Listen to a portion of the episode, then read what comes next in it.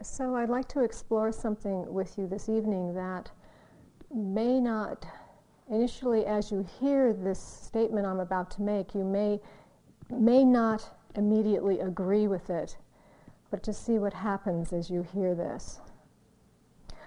All we want, all we truly want, is to be right where we are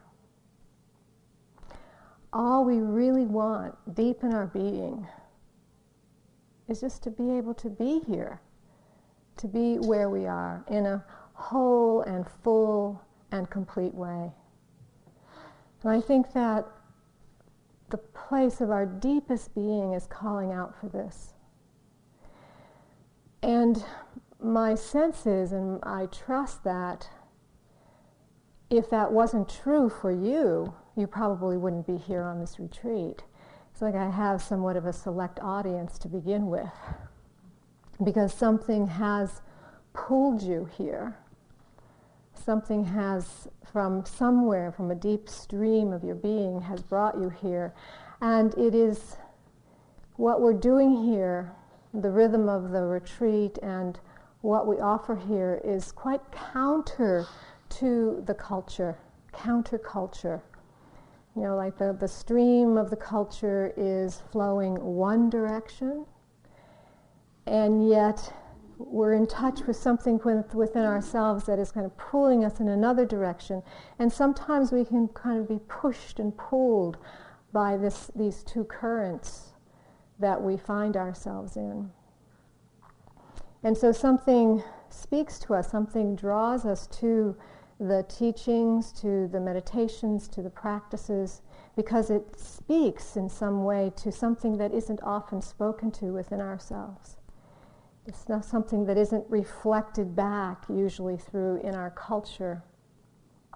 And yet when we come here and we hear the teachings of the Dharma, the Dharma teachings, it's like something resonates for us. And certainly that's been true for me I mean, when I first heard the Dharma teachings back in 1978 or so, around then, I something I didn't understand at all what was happening for me, but something was touching very deeply, and I resisted it for a while, but I couldn't ignore the call. I couldn't ignore it. Something was touching. The other day in the group, the first group uh, interviews that we were having, I heard myself saying a couple of times to the group that meditation is uh, to learn how to tolerate your experience. That in a way we're learning this how to tolerate our inner experience because for the most part we find that difficult we don't really want to be here. We don't want to be here with our experience, and we'll find all kinds of strategies which we've learned from our early uh, childhood or early conditioning, ways not to be here because it actually felt a lot safer to do that. So, in a way, we come here as we're adult, as we grow up and become adults and we were kind of learning how to come back to ourselves, come back to our experience, and we're learning how to tolerate what's actually going on here. And it's not just to tolerate as a means to an end, like, okay, now I can tolerate my experience. But in doing that, as I am present here with what's happening for myself, some, there's the possibility for something to open. There's the possibility for us to touch some aspect of our being that is usually hidden or inaccessible to us because we're not here. And so, this being able to tolerate what's here causes us to have to come back and settle in more deeply and more fully and, and begin to touch the, the feeling life and the emotional life, the sensation life, the physical life, the, the mental life, uh, the, the environment, all that's happening around. What, how, how is all of this impacting us? And then what happens? What's my response with that impact? Because as human beings, being in human body, we are impacted all the time, every moment of our experience through the, the five senses and through our mind. You know, through our eyes and our nose and our taste and our ears and our, the touch of our skin. And then what gets triggered off through the mind door, the, the thoughts and the memories and the fantasies and the plans. So we're, we're constantly impacted moment after moment after moment.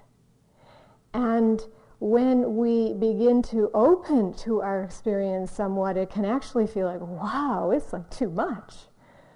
You know, it's a, a, it can feel like a barrage of experience hitting us moment to moment. And when I first went to India, I've spent many, many uh, months in India over a period of 15 years. I mean, that's the ultimate barrage. Is that the right word? Barrage, kind of like, yeah, just the, the ultimate onslaught through the sensations. And then the way that impacts through the emotional life, seeing all the sights, all the, the really very difficult and unpleasant sights of the, of the way that many people live there the poverty and the sickness and the illness and the, uh, the seeing the children the way they are, and all the, the different impacts at that level, and of course the ver- all the very beautiful and ecstatic kind of images and uh, experiences that happen as well. But it's almost sometimes unbearable when we begin to open in that way. It's like life is hardly bearable sometimes because it's it all can feel like too much.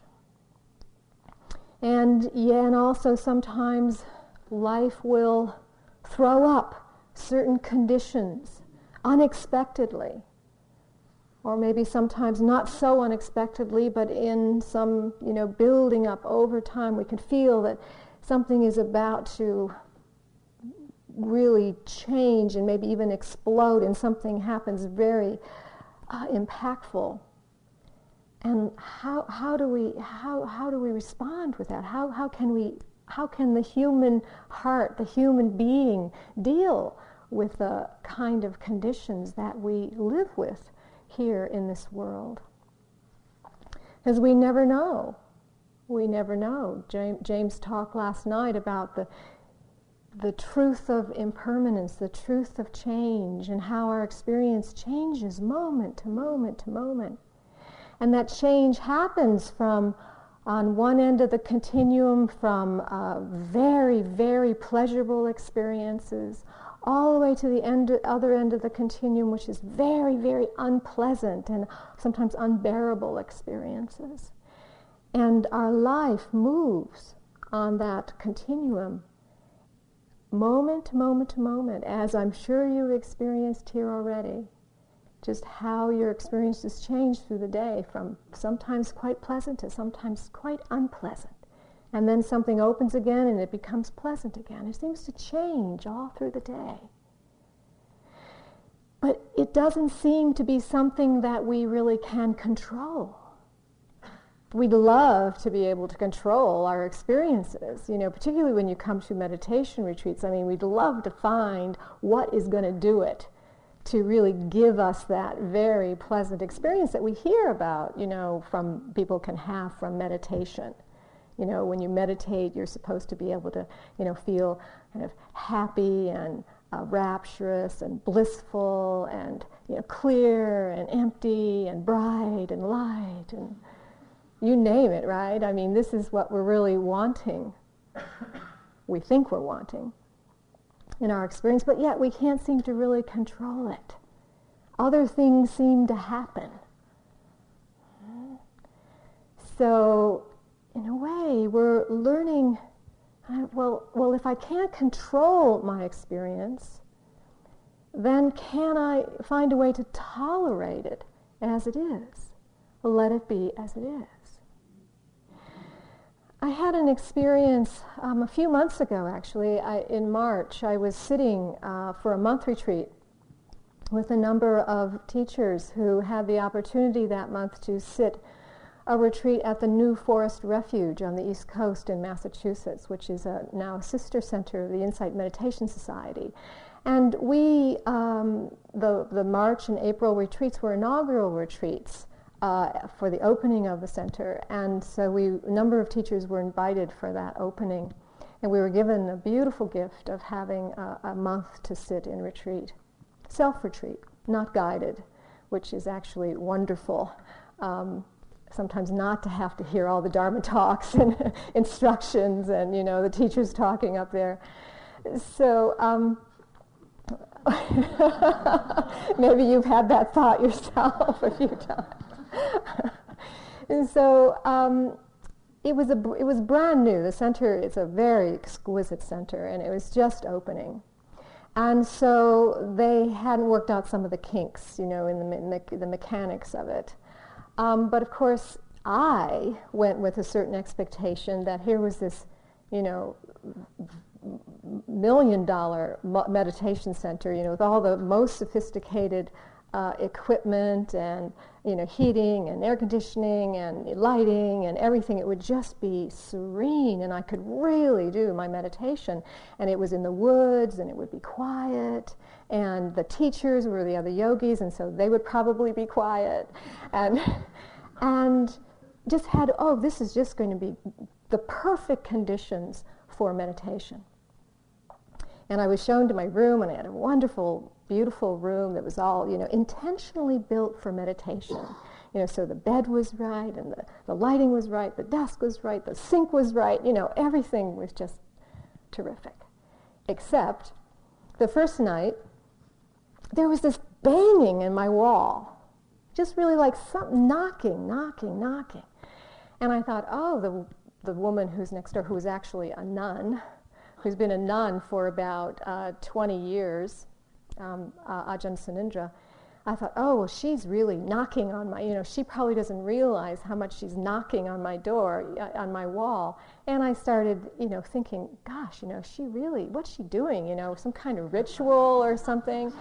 You know, she must be, her bed must be there and she must be banging with her elbows or something. I had all these.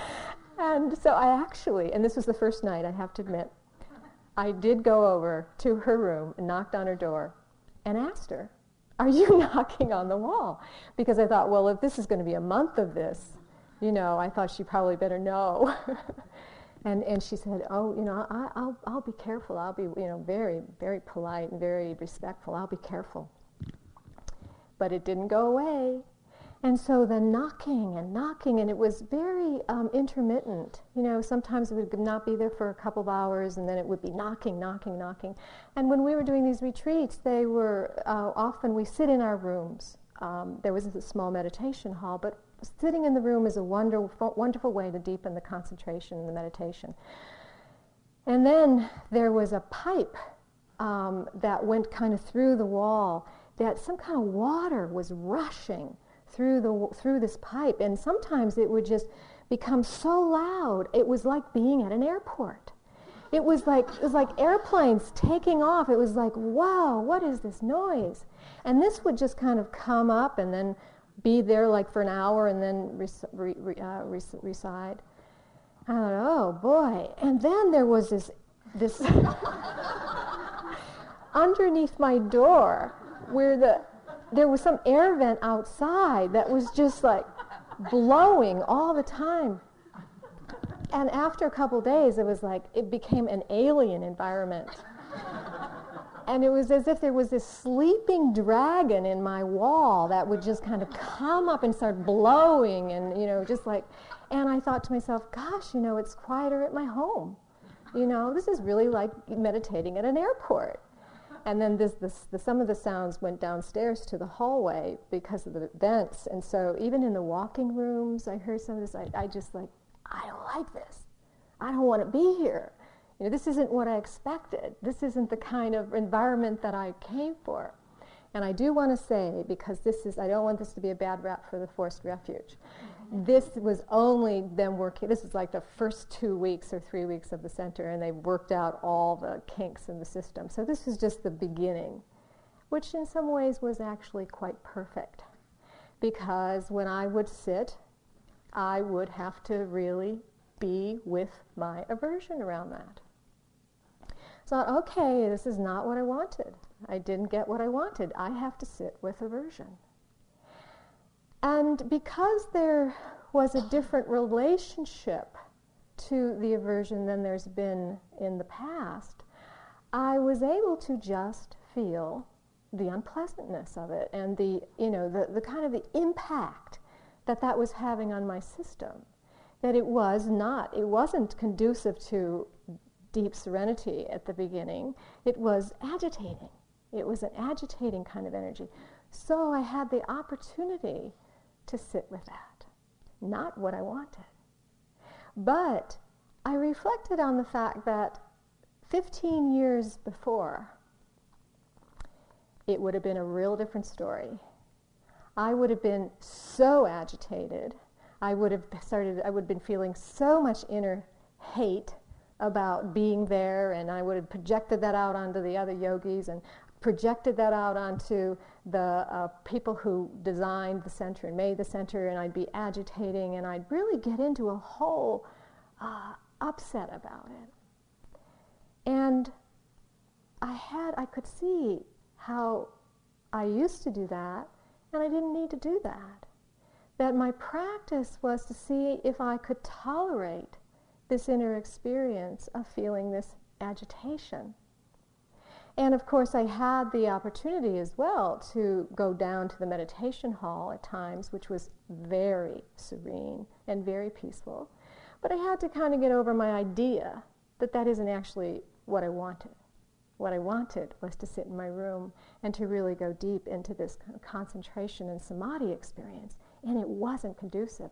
So it was very interesting to have to let go. Let go. The situation wasn't what I wanted.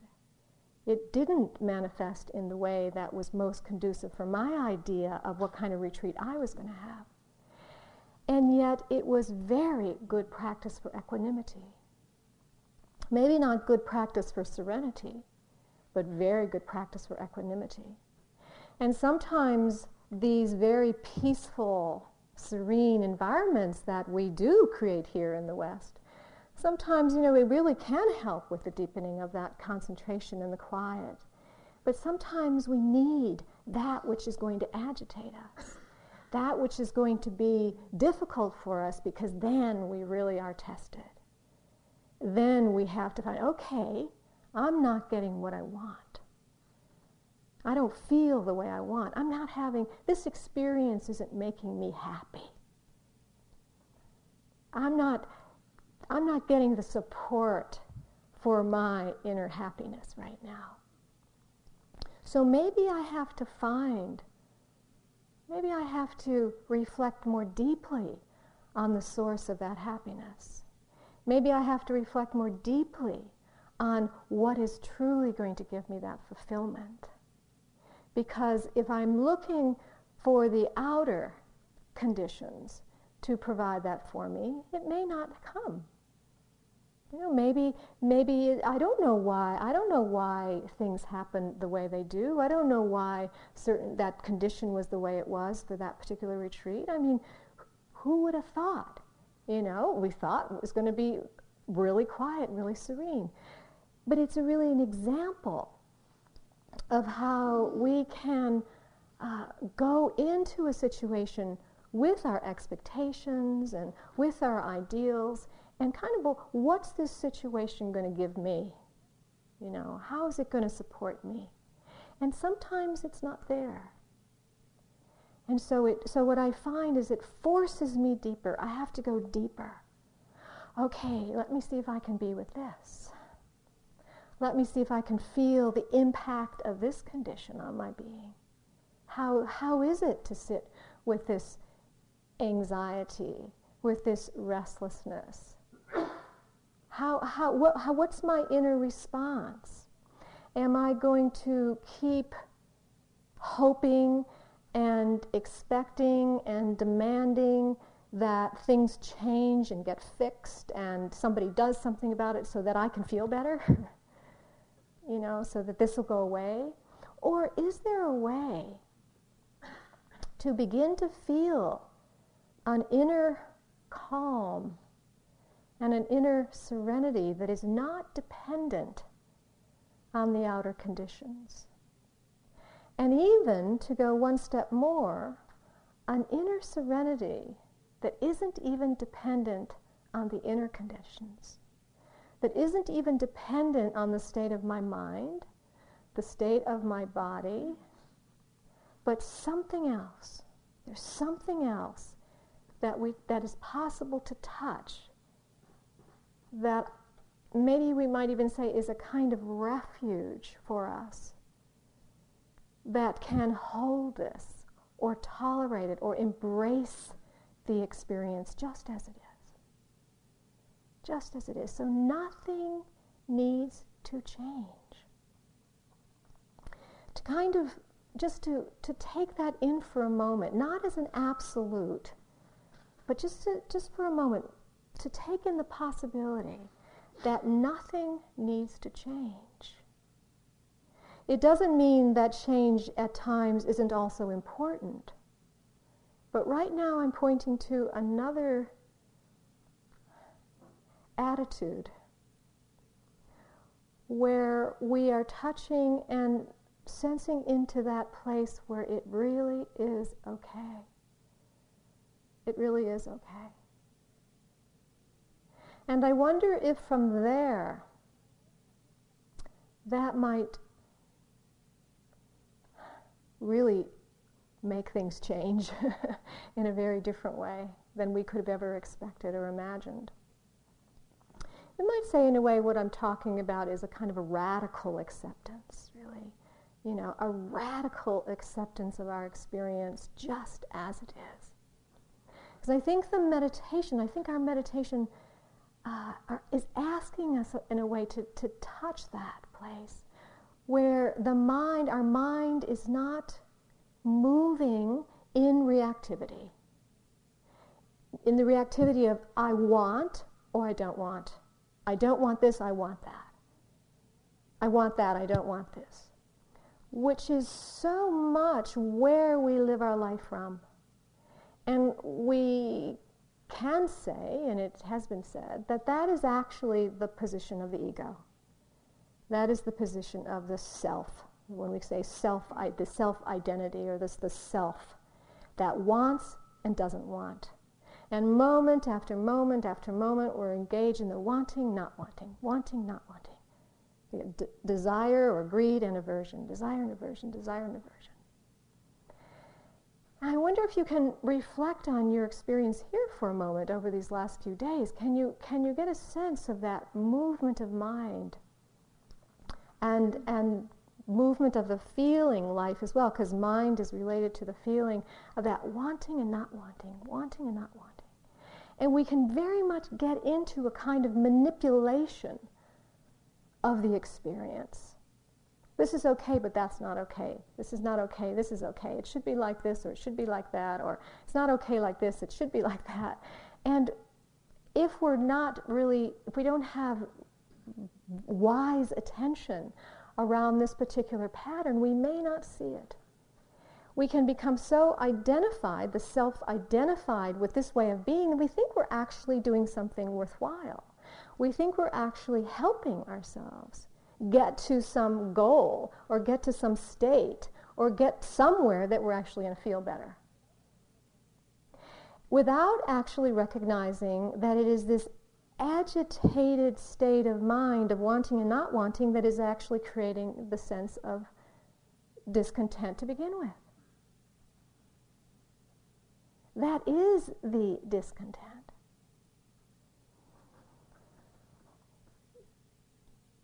have you had moments when you have been not wanting anything at all? You're not wanting anything at all. It, your experience is just as it is. It's just what it is. And it may be moments that you just kind of are even surprised, you know, that you might have moments uh, where you're actually feeling some pain in the body or you're having a difficult mind state. But you're not in reaction to it. You're not either wanting it to go away or you're not needing it to stay, but it, you're just saying, okay, let me just see if I can be here with this. Let me just see if I can open to this, if I can embrace this. and the mind's not moving around it. There's a way that you begin to settle into the experience and touch it in a way that you may not have ever touched it before. We say we, we've come into connection with ourselves in a way that we may not have ever connected before.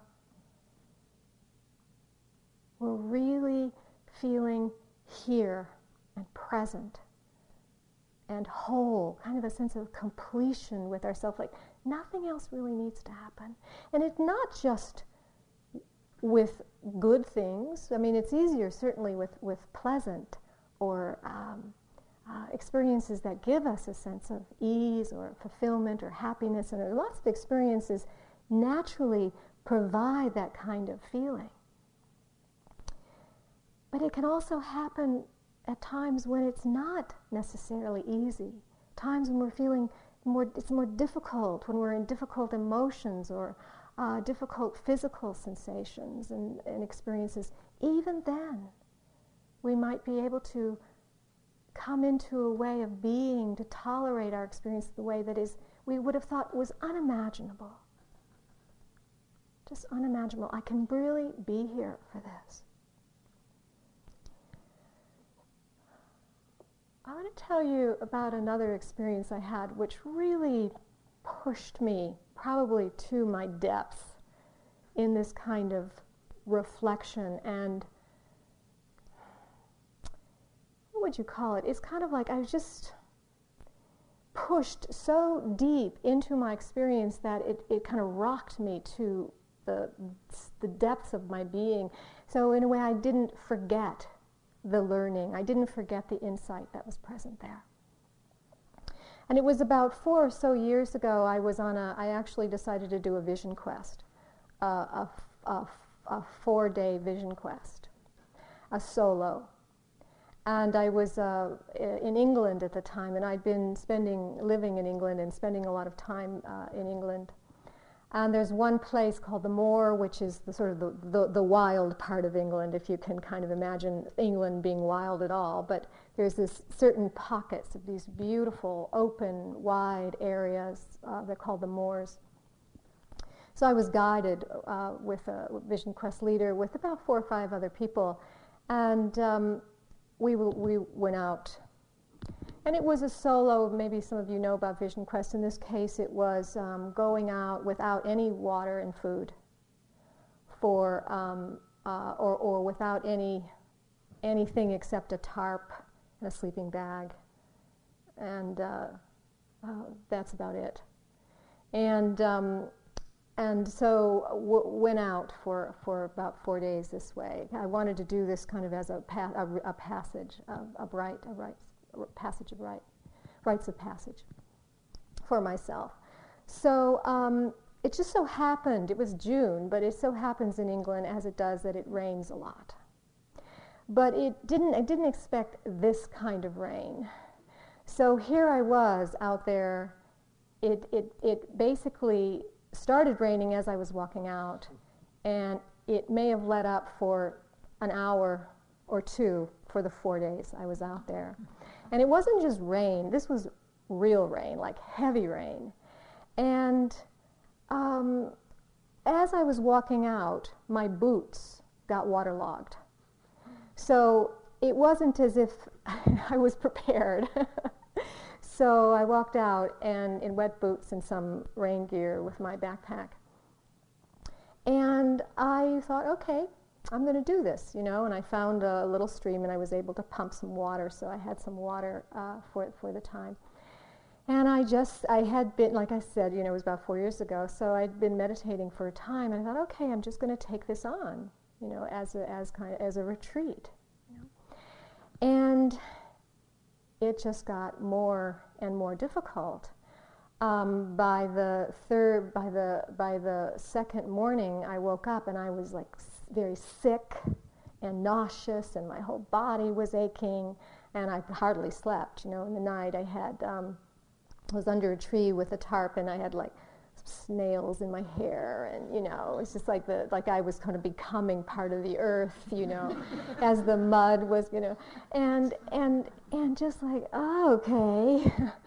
all right, let's see what I can tolerate here.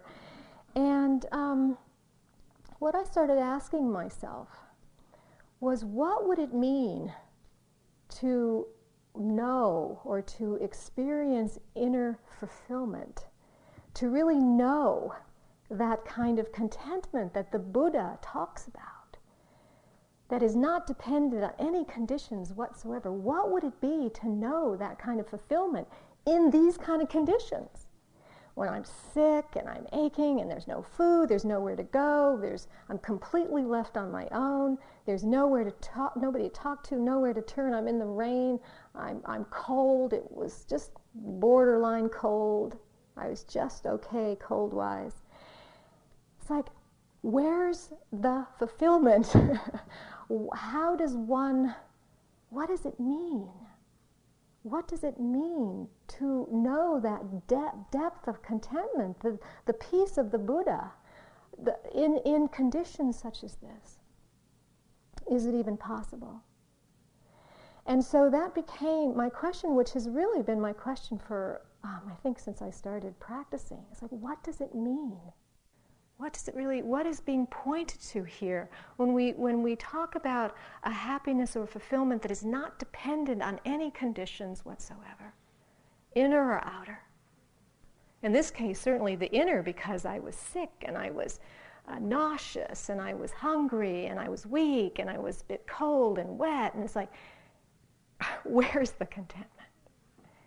And so my only choice was really, uh, I found, was to do walking meditation. I just did lots of walking meditation. I just walked back and forth and back and forth. Just something to kind of keep moving, so keep some activity. And I would just keep reflecting on where's the contentment? Where's the contentment? And I, um, I wrote something. I, I was able to find something that I wrote about this. I said, and this is, I was writing some things. I said, if I had it, then would I feel that joy and contentment, even being cold, wet, lying under a wet tarp in the rain? What would that contentment feel like? All I can sense is that it's not a feeling per se, but a sense of completion that arises from not wanting anything to be otherwise a sense of completion, kind of a sense of wholeness that arises when the I, that sense of self, is not wanting things to be otherwise, when I am not caught in the reactivity to the conditions. And so I kept reflecting on that. Well, what would it mean to just really open to this, to embrace it, to feel it? To feel the sickness, to feel the, the, the, the, unpleasantness, to feel the not wanting to be here, the feeling of uh, starting to get a little afraid, like, am I supposed to be here? Open to it. Not to be in conflict with it, not to be in struggle with it, not to be in reactivity with it. And I found that that seemed to be the key. That was like the, the doorway to the question of fulfillment because it's I sense when, when, when I was not in that in conflict, perhaps there may be some part of myself that was in conflict, but a deeper part of myself that knew that this was okay. And I was making a choice. Clearly, I was making a choice. In this case, you know, sometimes we don't have a choice. Sometimes we're thrown into these conditions and we are totally overwhelmed by what's happening. But even so, I wonder if there's something that we can touch within ourselves with, which is not in conflict, not in reactivity to it. A place where we are able to stay open and connected to the conditions as they are. So in this case, I was making a choice, and what I saw was by, by inviting myself to be present, that present, that wholly present and connected to my experience, that what it allowed for was a clarity of mind that actually allowed me to respond in a way that was that I could that was was good and healthy for myself. That I was listening in such a way that I could know what was what I needed. Did I need to leave and go back to base camp and ask for help? Or what was my level of, of, uh, of safety? Could I be here? Could I tolerate this more? And so by having that, that connection and that kind of listening, I could take care of myself in a way that I really surprised myself. Rather than getting kind of anxious and panicky and fearful and confused and there was a way that I was able to stay a bit more steady. Okay, let's just be here. And knowing that at any time I could make the choice to change it. In this case, go back to base camp and get some help, which the person, as you know, in Vision Quest are there for that. You know, you just go out anytime. If it's too much, if it's can't handle it, you go out. That's the beauty of these, these things because they're set up to really test that level that depth of understanding and that depth of strength and courage. And so, so it really, really pushed me right into that place. So what happened was that I um, did get to the point where it was too much. On about the the end of the third day, it was. I had one more day, the fourth day, but I went out the end of the third night, and it was great. I was really glad I, there was a tent for me. They had chai, and you know, it was like I was so glad I left. And yet, because of the way the Vision Quest is set up, I didn't actually break my quest because it's a whole ritual kind of thing. So it was a it was a step before breaking the quest. So I finished my quest in a tent with you know more comfortable con- uh, conditions, and then and then when the quest finished, when the others came in, I was able to break my quest with everybody else. So it was very satisfying and very uh, very felt very very successful to me. But it was very powerful. That teaching was very powerful for me to really understand what it means to have a balance of mind, which is not dependent on the inner or the outer conditions. To be so watchful of the way that I set up, the I, the ego sets up its ideas, its expectations, its view, kind of its view of what needs to be happening and how I should be responding and who I should be in this situation but more being able to sense into and connect with okay, this is what's happening. This is what's happening. And who knows why? I don't know why. I don't know why I find myself in any given situation at any given time. Why do the conditions come together in such a way that they do? Whether they're somewhat difficult, you know, kind of easy or, or a little bit difficult or very difficult or very traumatic or whatever. We don't know. We don't know. But here I find myself. Here I find myself. What am I going to do?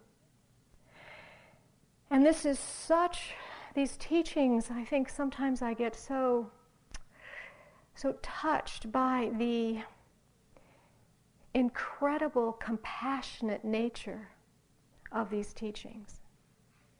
Because what's, when, when, when I'm able to come into that kind of connection and presence, what there is an immense, loving, compassionate attention that is saying, just this is okay.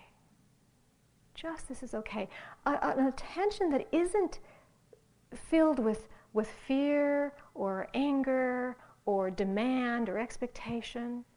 It's an attention or an awareness that can hold the experience just as it is.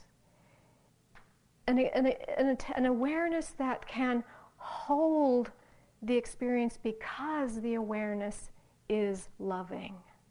James was talking about this towards the end of his talk last night.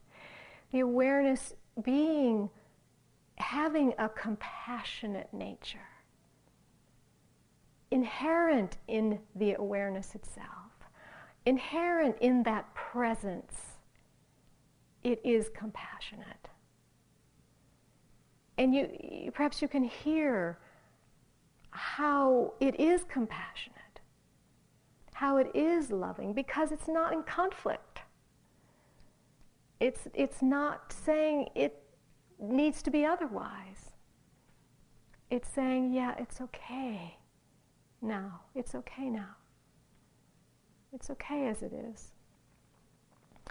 And sometimes you can even hear your own inner voice expressing itself with that compassionate tone, that inner voice that says, yeah, it's okay now. You're okay now. You'll be okay now. And that's the voice that as we become a bit more connected and quiet within ourselves, we begin to, we begin to hear that voice more and more and more. It's there. That part of ourselves, that, that inherent, uh, heartful nature that we are. Said, it, it starts to speak. and, and, and, and sometimes it says, it's okay. It's okay. You're okay. And we, we begin to trust that voice more and more and more as we hear it. We, we know that it's a truthful voice. We know that it's telling us the truth. It begins to connect us with something that is much more true than the voice that says, you're not okay, or it needs to be different, or you're doing something wrong, I remember during my quest, I actually started thinking that because I was feeling so terrible, it was my fault. You know, that if I could really connect with that place of Buddha nature, that I wouldn't be feeling so terrible.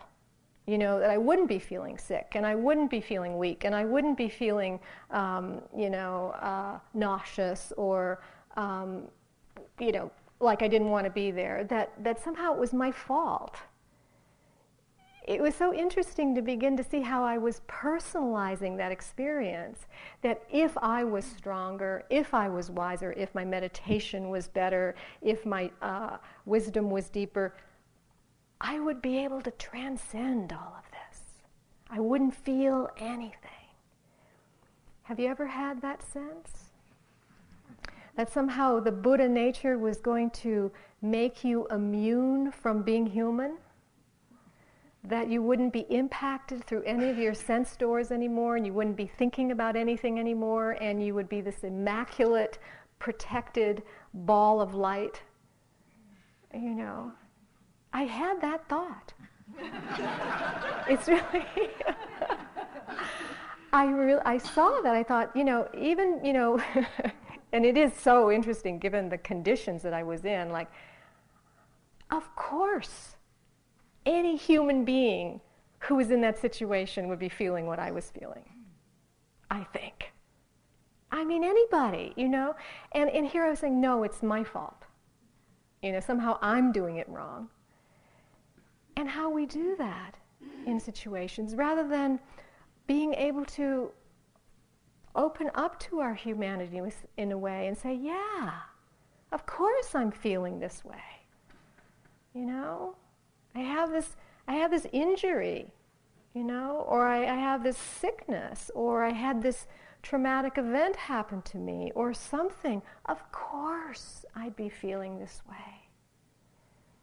It's not that I'm doing something wrong. It's not my fault. It's not so personal. We don't know why things happen. We don't know. It's not our fault. So the meditation helps us let go of ways that we may turn these conditions against ourselves, make ourselves wrong, blame ourselves in some way, and say, now let me just see if I can be here with myself in a compassionate way. Let me see if I can open to my feelings, to my thoughts, to my sensations, to my body. Let me see if I can open to the situation, to other people, to what's going on here in a compassionate way. And if I can't, then can I be compassionate with myself because I can't? Can I find the compassion that I am? Can I find my heart that I know is there? Is there some way that I can strengthen that and bring that forth? So these teachings are so precious because they're they're asking us to tap into an inner resource that is so powerful and so strong and so magnificent that we are, that we have lost touch with for the most part. And maybe not completely.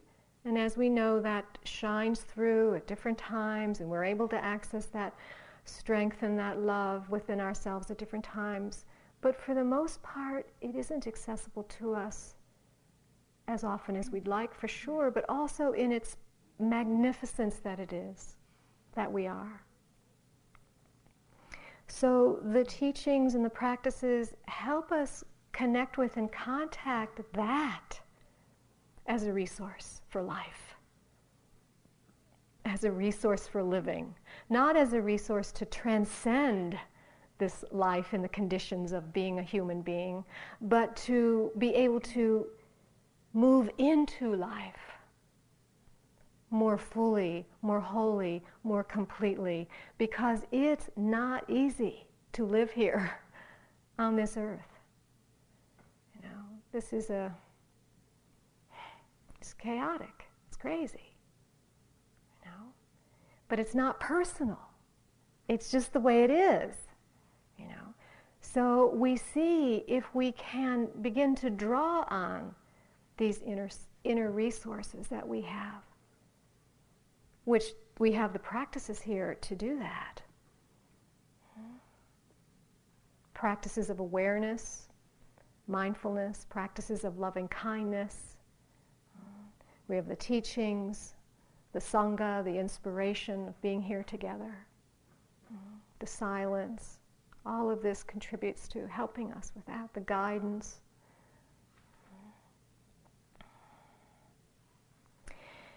And to bring this, bring this right into sort of our, our time here together, um, where we can make this really practical for ourselves here on the retreat is we have these, these classically five difficult mind states that we are dealing with most of the time, particularly in the beginning of our meditation retreats.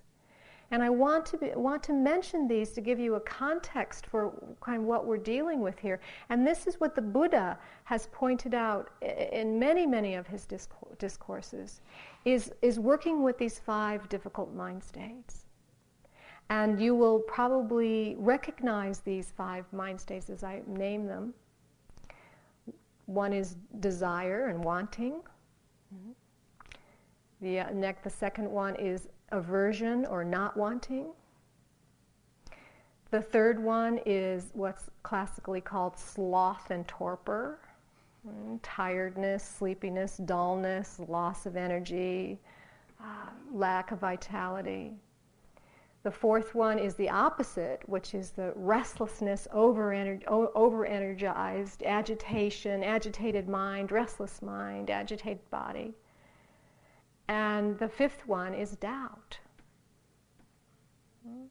How we, be, usually because we're having these four other experiences or mind states, we then begin to doubt ourselves and doubt the meditation that we can even do this practice. You know, that we even have the capacity, that we have the inner resources to do this practice.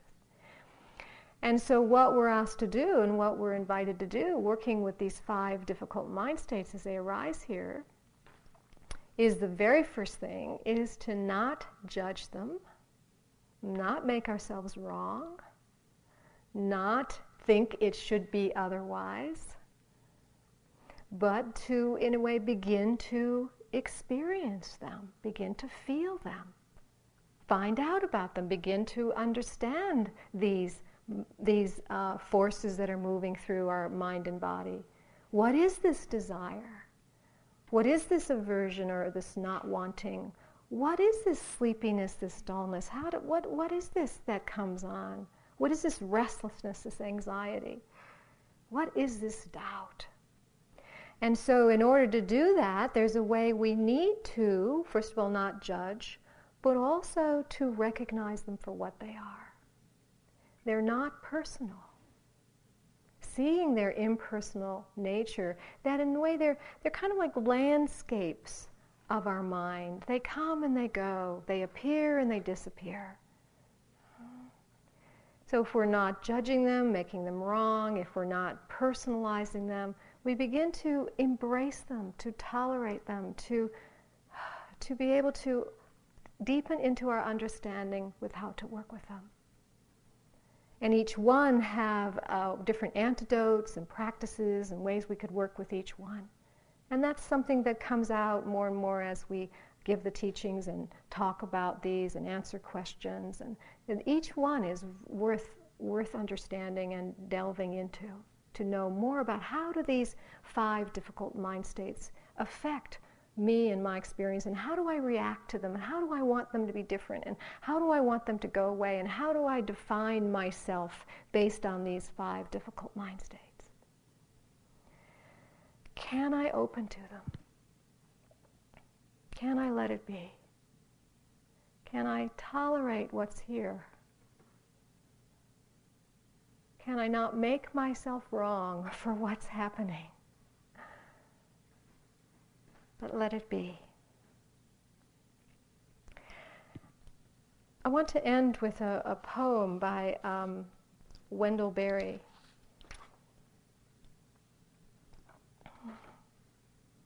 called I Go Among Trees. I go among trees and sit still all my stirring becomes quiet around me like circles on water.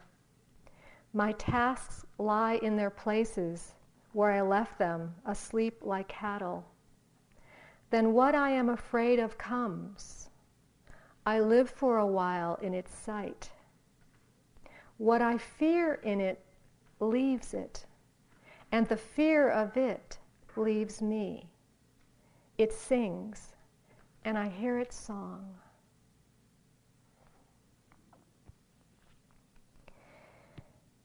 So let's sit quietly for just a few minutes.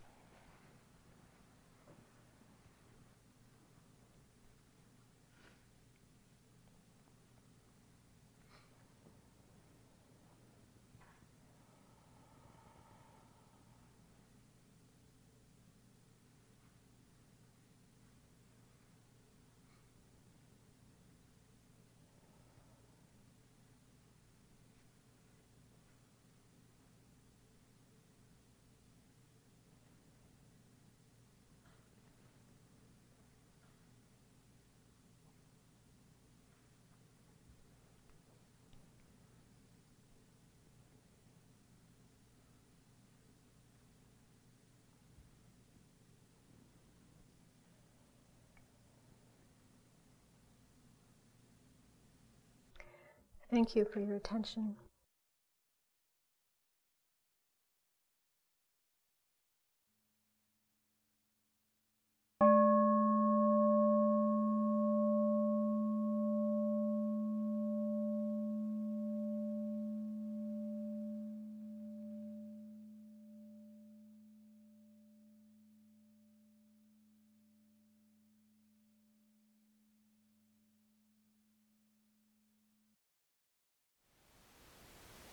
Thank you for listening.